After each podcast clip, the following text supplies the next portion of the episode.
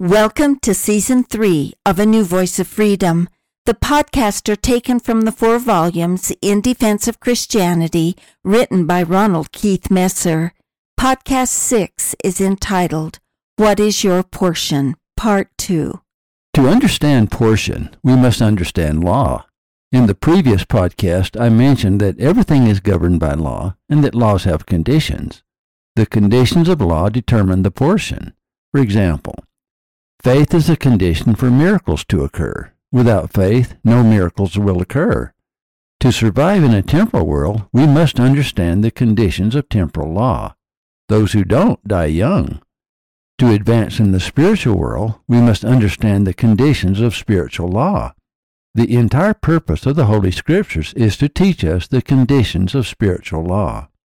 There are two sets of spiritual laws the law of justice, which is the governing law of everything, and the law of mercy, which is the governing law of salvation.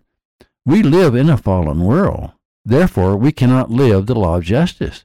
Only the law of mercy can justify us, preserve us, perfect us, and sanctify us. The portion we are required to live is made up of the conditions of the law of mercy. Those conditions are defined in the Holy Scriptures.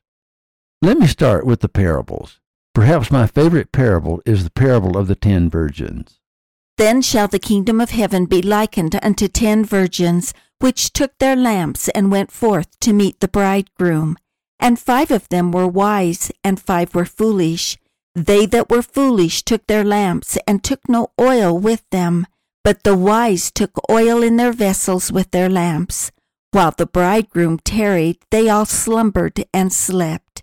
And at midnight there was a cry made, Behold, the bridegroom cometh, go ye out to meet him. Then all those virgins arose and trimmed their lamps, and the foolish said unto the wise, Give us of your oil, for our lamps are gone out.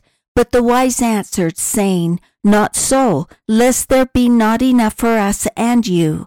But go ye rather to them that sell, and buy for yourselves. And while they went to buy, the bridegroom came, and they that were ready went in with him to the marriage, and the door was shut. Afterward came also the other virgins, saying, Lord, Lord, open to us. But he answered and said, Verily I say unto you, I know you not.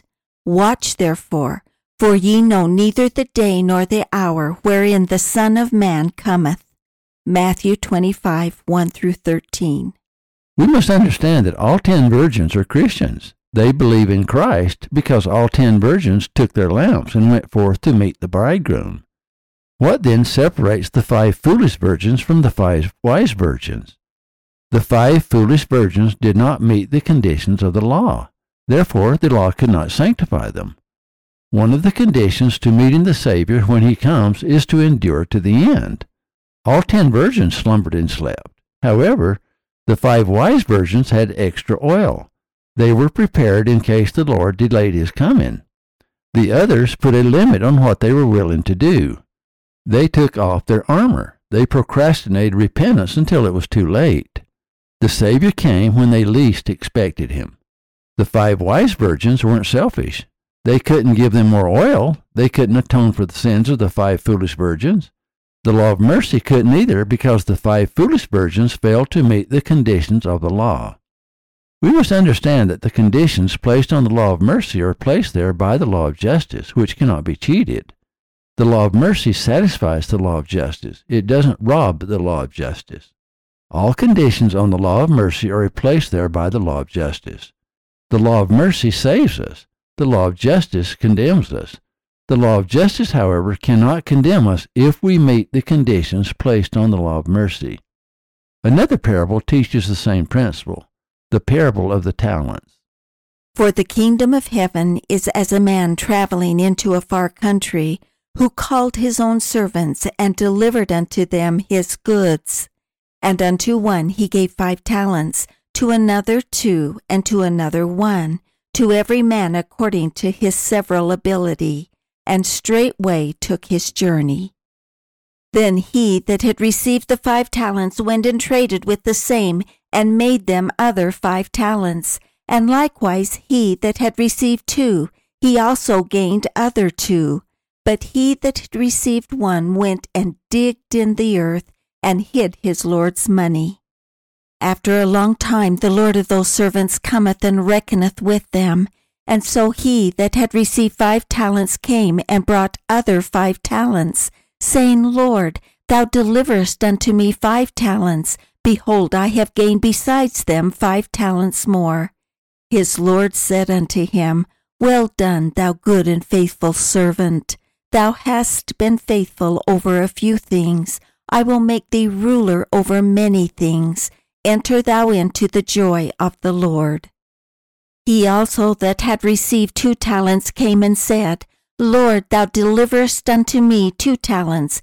Behold, I have gained two other talents besides them. His Lord said unto him, Well done, good and faithful servant. Thou hast been faithful over a few things. I will make thee ruler over many things. Enter thou into the joy of the Lord. Then he which had received the one talent came and said, Lord, I knew thee that thou art an hard man, reaping where thou hast not sown, and gathering where thou hast not strawed. And I was afraid, and went and hid thy talent in the earth. Lo, there thou hast what is thine. His Lord answered and said unto him, Thou wicked and slothful servant, thou knewest that I reap where I sowed not, and gathereth where I have not strawed. Thou oughtest therefore to have put my money to the exchangers, and then at my coming I should have received mine own with usury. Take therefore the talent from him, and give it unto him which hath ten talents. For unto every one that hath shall be given, and he shall have abundance, but from him that hath not shall be taken away even that which he hath. And cast ye the unprofitable servant into outer darkness there shall be weeping and gnashing of teeth. Matthew 25, 14 through 30. First, consider that the Lord gave the talents according to the abilities of the servants. In other words, he did not expect more of them than they could deliver. Therefore, they are left without excuse. The servants who received five talents and two talents respectively doubled their portions. Notice that as in the parable of the ten virgins, the Lord delayed his coming. He returned when they least expected him. However, like the five wise virgins, the two servants who received the five and two talents were ready. Notice that the portions were different. One received five talents and the other two according to each's ability, but the rewards were the same. In both cases, the Lord said, Well done, good and faithful servant. Thou hast been faithful over a few things. I will make thee ruler over many things. Enter thou into the joy of thy Lord. It isn't the amount that matters. It is the portion that the Lord requires of you that matters. Remember the widow's mite. She gave all that she had. The Lord did not care about the amount. The judgment of the poor servant who buried his talent seems harsh, but all laws have consequences. It is human nature, I suppose, to blame others, even God, for our failures or for our misery. Growth does not begin until we own the consequences of our own choices.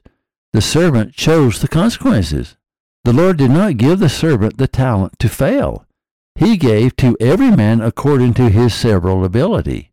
He gave it to him to succeed, but the servant rejected the talent. How could the law reward him for that which he did not do?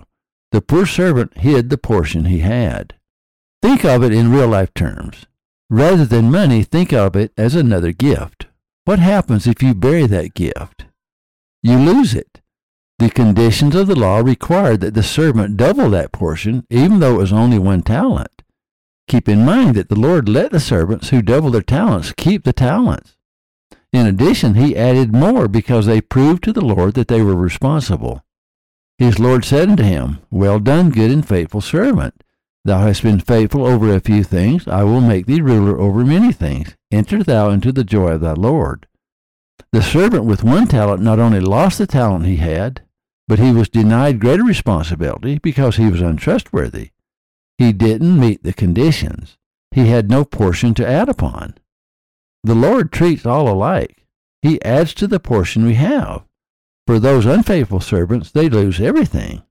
The great thing was that although one doubled five talents and the other doubled two talents, the Lord gave them equal reward because they worked to the best of their ability.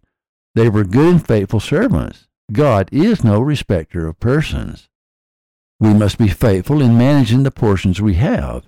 And as I said above, like the widow who gave pennies, we will receive the same reward as those who gave millions. Because the unfaithful servant did not obey the laws he was given, the law could not protect him, justice could not reward him, and mercy could not sanctify him. He rejected the giver of the gift, which of course is Christ. Consider the talents as the gifts that Christ has given us. The size of the portion is not relevant.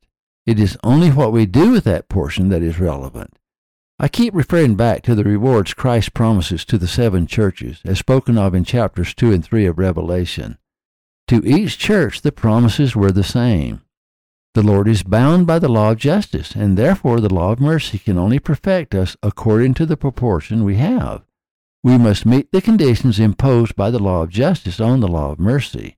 The Lord said, For unto every one that hath shall be given, and he shall have abundance, but from him that hath not shall be taken away even that which he hath. And cast ye the unprofitable servant into outer darkness. There shall be weeping and gnashing of teeth. The third parable is the parable of the goats. And before him shall be gathered all nations, and he shall separate them one from another, as a shepherd divideth his sheep from the goats. And he shall set the sheep on the right hand, but the goats on the left. Then shall the king say unto them on his right hand, Come, ye blessed of my Father, inherit the kingdom prepared for you from the foundation of the world. For I was an hungered, and ye gave me meat. I was thirsty, and ye gave me drink. I was a stranger, and ye took me in. Naked, and ye clothed me. I was sick, and ye visited me. I was in prison, and ye came unto me. Then shall the righteous answer him, saying, Lord, when saw we thee and hungered and fed thee, or thirsty and gave thee drink? When saw we thee a stranger and took thee in, or naked and clothed thee? Or when saw we thee sick or in prison and came unto thee? And the king shall answer and say unto them, Verily I say unto you, inasmuch as ye have done it unto one of the least of these my brethren, ye have done it unto me. Then shall he say unto them on the left hand, Depart from me, ye cursed, into everlasting fire, prepared for the devils and his angels. For I was an hungered, and ye gave me no meat. I was thirsty, and ye gave me no drink. I was a stranger, and ye took me not in. Naked, and ye clothed me not. Sick and in prison, and ye visited me not. Then shall they also answer, saying, Lord, when saw we thee an hungered, or athirst, or a stranger, or naked, or sick, or in prison, and did not minister unto thee? Then shall he answer them, saying, Verily I say unto you, inasmuch as ye did it not to one of the least of these, ye did it not to me. And these shall go away into everlasting punishment, but the righteous into life eternal. Matthew 25, 32 through 46. In order to inherit the kingdom of heaven, what must be your portion? In other words, what are the conditions? The Lord says. And the king shall answer and say unto them, Verily I say unto you, inasmuch as ye have done it unto one of the least of these my brethren, ye have done it unto me.